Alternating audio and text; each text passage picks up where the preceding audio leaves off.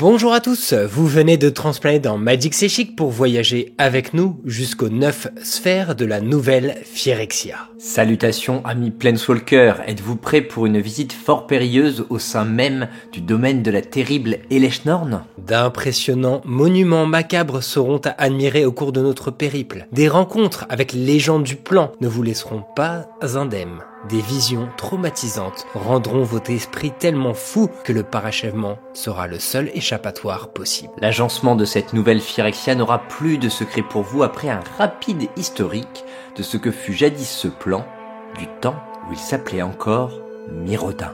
Et tout ça, c'est grâce à Wizards of the Coast qui nous aide à faire cette vidéo à l'occasion de l'excellent set Tous Phyrexians qui est déjà dans les bacs de votre boutique. Merci à eux. Mais aussi, merci à vous si vous likez ou commentez la vidéo pour démontrer que vous aussi, vous appréciez leur soutien, afin que nous puissions vous proposer ce type de vidéo plus souvent et plus rapidement. On va même vous donner une bonne raison de commenter la vidéo, puisqu'une heureuse ou un heureux élu sera parachevé, euh, pardon, aura la chance de gagner un booster collector. Pour tenter votre chance, il faut que le mot-clé Utopie apparaisse cette fois dans votre commentaire. Il est temps d'amorcer notre voyage vers la nouvelle Phyrexia. Alors, vous qui entrez ici, abandonnez toute espérance.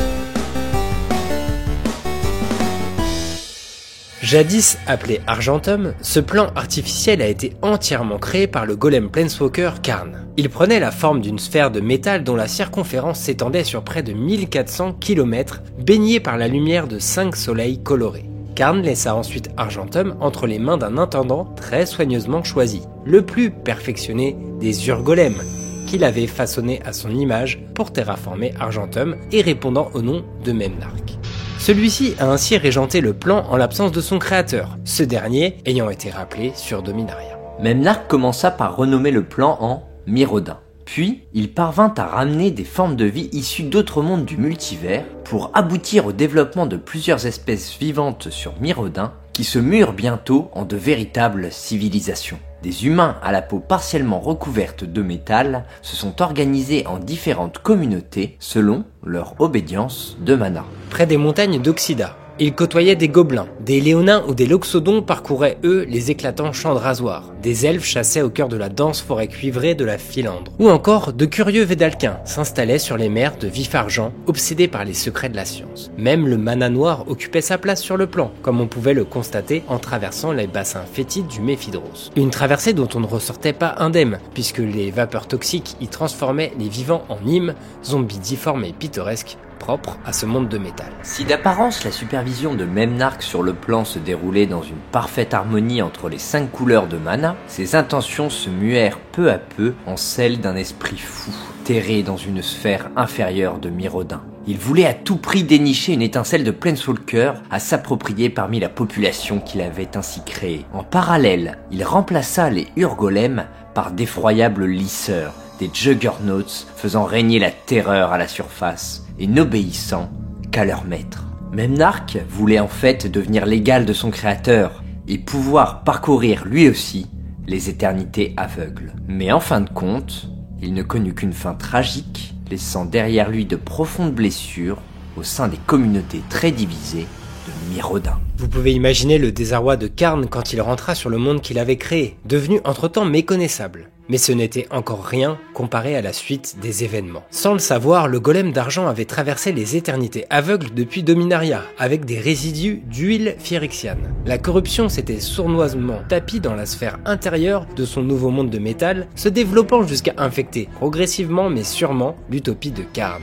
La flore, la faune, les humanoïdes furent contaminés. Même certains grands héros ayant résisté à Memnarch à l'époque rejoignirent les rangs biomécaniques de Phyrexia, tels que l'elfe Glissa ou le gobelin Slobad. Et puis bientôt, Karn lui-même. On vous détaille très largement ce moment décisif de l'histoire de Magic dans nos faits ou fictions dédiés à Karn et à Elspeth. La chevalière ayant tenté de s'opposer à l'essor de cette nouvelle Phyrexia, aux côtés de Miran tel que le Planeswalker rouge natif du plan appelé Cette guerre des autochtones pour sauver leur monde de la contamination fut terrible et vaine. Ils virent les paysages de leur monde scintillant être souillés, leurs semblables se transformer en horribles créatures biomécaniques. Chacun des cadavres de leurs compagnons tombés au combat servait de matière première renforçant les rangs ennemis. On a ainsi longtemps oublié Venser, un planeswalker qui a accompagné Elspeth et Kos avant de se faire contaminer par le pétrole phyrexian. Il s'est délivré de ce funeste destin en se sacrifiant pour sauver Karn. Mais malgré cela, la domination néo-phyrexiane sur Mirrodin se fit totalement implacable et le corps de Venser réapparut bien plus tard, utilisé par la Praetor Sheoldred comme une vulgaire marionnette dépouillée de toute histoire, de tout passé héroïque. Tu évoques la Praetor Noire Sheoldred, Alvar, et c'est justement l'une des cinq leaders ayant pris la tête de cette nouvelle propagation phyrexiane. Au fur et à mesure que la résistance Miran fut acculée, et Mirrodin largement corrompu, les Praetors remodelèrent complètement le plan à leur image. Plus précisément, à l'image du plan de Phyrexia premier du nom, qui était constitué de neuf sphères, se succédant telles des couches les unes après les autres. C'est leur nouveau foyer, flambant neuf, que nous allons visiter aujourd'hui. Commençons notre voyage en posant les pieds sur la façade monumentale, sphère la plus extérieure du plan. Elle est la dernière à avoir été créée une fois Mirodin dominé par les Praetors. Cette couche ne sert qu'à faire étalage de la gloire de Phyrexia. On peut y contempler de vertigineux monuments commémorant l'essor de la nouvelle Phyrexia, les plus compréhensibles étant ceux à l'effigie des cinq Praetors. Il est bien difficile pour le commun des vivants de comprendre quelle logique ordonne véritablement l'agencement de ces éléments architecturaux et encore plus à quoi s'emploient les phyrexians que l'on peut y croiser. Cette absence de cohérence apparente donne à cette sphère un inquiétant parfum de mystère insondable. Certains édifices semblent vraiment délaissés, prêts à s'écrouler dans un nuage de poussière, tandis que vont simultanément apparaître, sans plus d'explication, de nouveaux monuments ailleurs sur la couche. Nous pouvons ensuite descendre au niveau inférieur qu'est le Mirex. C'est le vestige de l'ancienne Mirodin, il correspond en fait à la surface que l'on a connue à l'époque de Memnarch. Les Phyrexians en ont drainé toutes les ressources avant de délaisser cette couche, désormais à l'état de ruine. D'autant plus qu'ils ont bâti la façade monumentale par-dessus, la privant de la lumière des cinq soleils de mana. De fait, elle est devenue particulièrement austère et peu accueillante, offrant à peine de quoi survivre à ceux qui ont toujours le malheur de résider à sa surface. C'est d'ailleurs le cas de la plupart de la résistance Miran qui ne parvient pas à quitter cette ère. Il y reste néanmoins un vestige de l'ancien Mirodin. Le vide rayonnant, soit les zones de désert métallique si caractéristiques de la création originelle de Karn à motif hexagonal. Zone autrefois inhabitée, c'est là qu'un résistant Miran nommé Jorkadin a trouvé une parade à l'huile phyrexiane l'exor, synthétisé à partir du métal extrait du vide rayonnant et sur lequel on applique du sérum de Saint-Imite, ces derniers étant de petites créatures lumineuses propres au plan. Il représentait son essence même avant d'être corrompu par Phyrexia. Et le précieux sérum de leur forme originelle est un bien rare dorénavant. En effet, les Phyrexians n'ont jamais réussi à le recréer. Ils n'ont plus que pillé les réserves de ceux qu'ils ont conquis, tels que les peuples Neurok et Vedalken, qui étaient friands de cette substance améliorant leur capacité mentale. Empruntant une lacune jusqu'au fourneau autonome, qui a été une des clés d'entrée des Phyrexians sur Mirodin. Ils y ont utilisé le métal qui était forgé pour transformer ses habitants en Phyrexians, puis refaire la déco. Les gobelins étaient notamment une cible facile pour être transformés en main-d'œuvre faisant fonctionner les forges à plein régime. Mais le soleil rouge de Mirodin a eu peu à peu un effet inattendu sur les Phyrexians alignés à cette couleur de mana. Il les pousse à un certain individualisme, voire même à de l'empathie totalement inédit pour cette civilisation, ne jurant que par l'unification du multivers. Le Praetor régissant cette sphère, Urabrask, est ainsi devenu un dissident. Il préfère qu'on rallie Phyrexia de son plein gré plutôt que d'y être soumis sur une table d'opération altérant totalement sa nature propre. Néanmoins, il n'hésitera pas à détruire ceux qui refuseraient. Mais les Phyrexians résidant à ce niveau sont avant tout absorbés par le grand ouvrage, une doctrine frénétique contribuant à bâtir la civilisation phyrexiane en manipulant les métaux et en brûlant les chairs, si ce n'est incinérer totalement les organismes défaillants. Elle est basée sur les saintes écritures phyrexianes ayant survécu à Yogzebul. Ses confrères Praetor et Leshnorn et Gingitaxias pensent en avoir chacun leur meilleure interprétation. Si Gingitaxias est plus discret à ce sujet, l'appliquant dans sa supervision du parachèvement, Urabrask s'est ainsi imposé en véritable contre-pouvoir face à la domination des Leshnorn. On peut aussi noter d'autres entités appelées Dominus.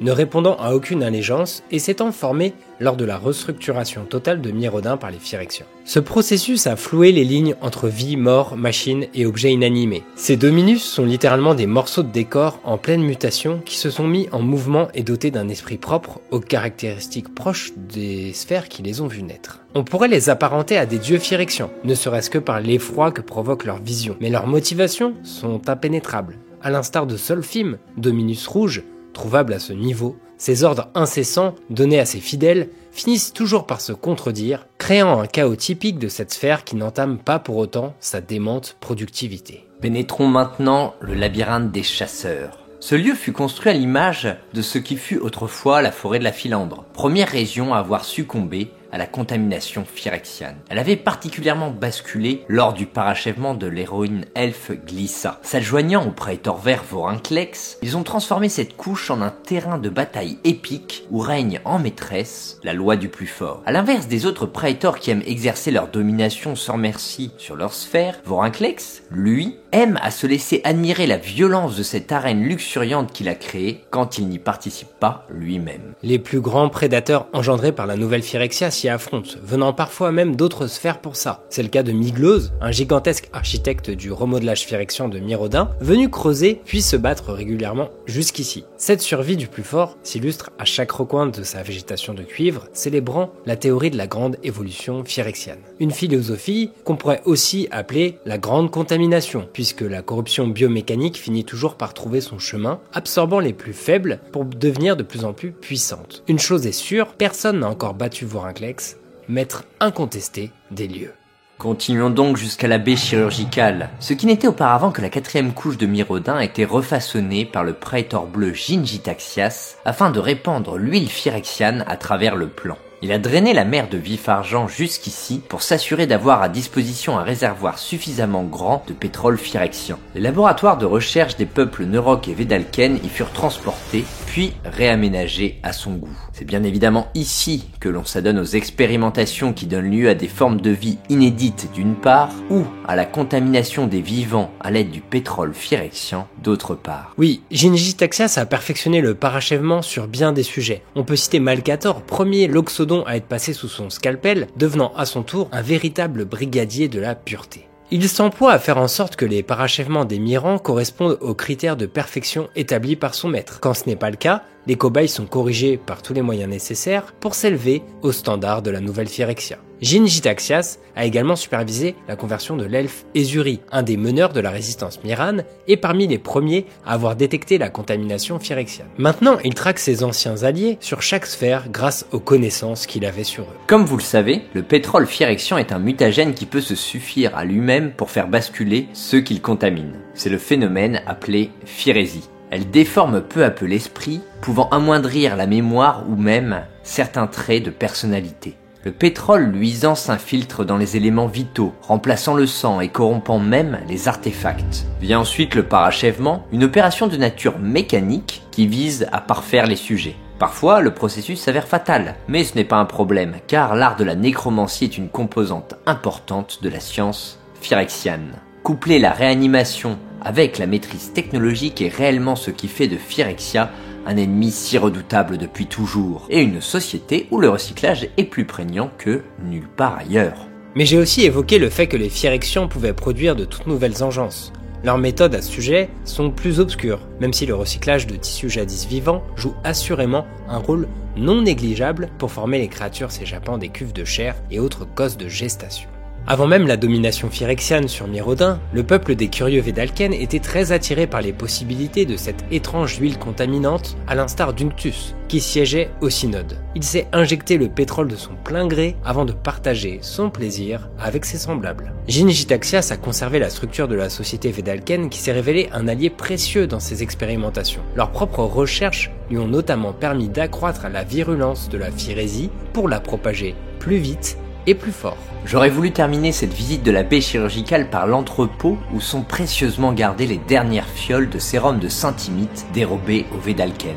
Mais en plus d'être gardé par des monstres marins, sa localisation reste secrète. Amorçons donc notre descente jusqu'aux fosses de Méphidros. Faites attention où vous mettez les pieds car l'atmosphère y est aussi sombre que toxique. Mais la lueur verte émanant de ces bassins fétides vous permettra d'en admirer la splendeur mortifère s'en dégage. Ceux que l'on a appelés les sept tannes d'acier règnent sur cette sphère en conflit perpétuel. Si la Praetor noire chez Oldred s'est rapidement imposée comme leader des tannes grâce à quelques complots bien ourdis, les tannes restants n'en attendent pas moins leur heure. Chaque Tan est ainsi reclus dans sa propre forteresse, prêt à disputer sa part du pouvoir au milieu de ce théâtre de guerre incessant. Parmi eux, on retrouve des natifs de Mirodin qui ont été immédiatement séduits par les possibilités de la phyrexianisation, tels que Vran, un vampire mirant qui s'en est bien servi jusqu'à son ascension au titre de Tan. Le plus célèbre est sûrement Get, un Morioc qui régnait déjà à l'époque de Memnarch sur les anciens marais de Méphidros, grâce aux Nîmes asservis sous ses ordres. Mais son pouvoir étant mis à mal,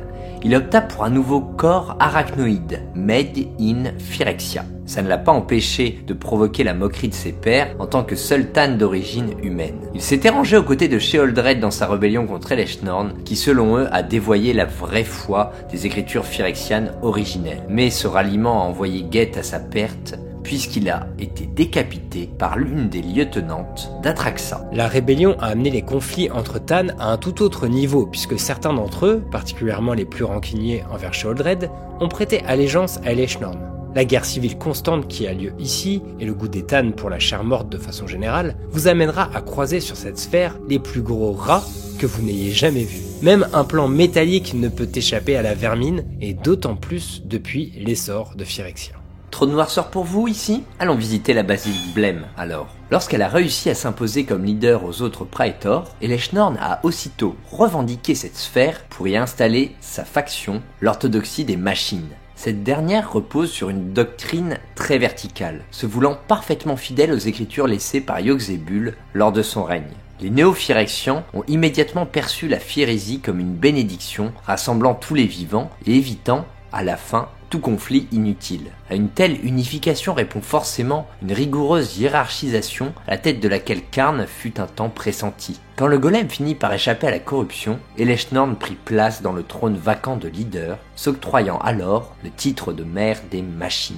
Bien que cette couche ne dispose pas de soleil de mana, la structure de la sphère composée des eaux d'ennemis défaits et de méritants Phyrexians ossifiés produit sa propre lumière interne. Chaque structure y reprend les traits majeurs de l'apparence d'Eleshnorn afin de renforcer son pouvoir dictatorial. À cela s'adjoint un accès privilégié au jardin de mycosynthèse, matière première inestimable, d'où la place stratégique de la basilique blême pour en surveiller les accès. Dans les faits, la mère des machines n'occupe quasiment plus cette sphère du plan, régentée par sa création, son loyal bras armé, Atraxa. Atraxa, autrefois un ange pur de Mirodin qui a combattu vaillamment pour sauver son peuple. Eleshtorn fut si impressionné de sa ténacité et de son courage qu'elle la récompensa parce que Phyrexia a de plus beau à offrir, le parachèvement bien sûr. Un parachèvement à quatre mains auquel prirent part les autres praetors, excepté Urabrask. Malgré l'absence du praetor rouge, Atraxa s'imposa comme le symbole d'unification de la nouvelle Phyrexia. Mais c'est surtout devenu la lieutenante la plus fidèle de la mère des machines,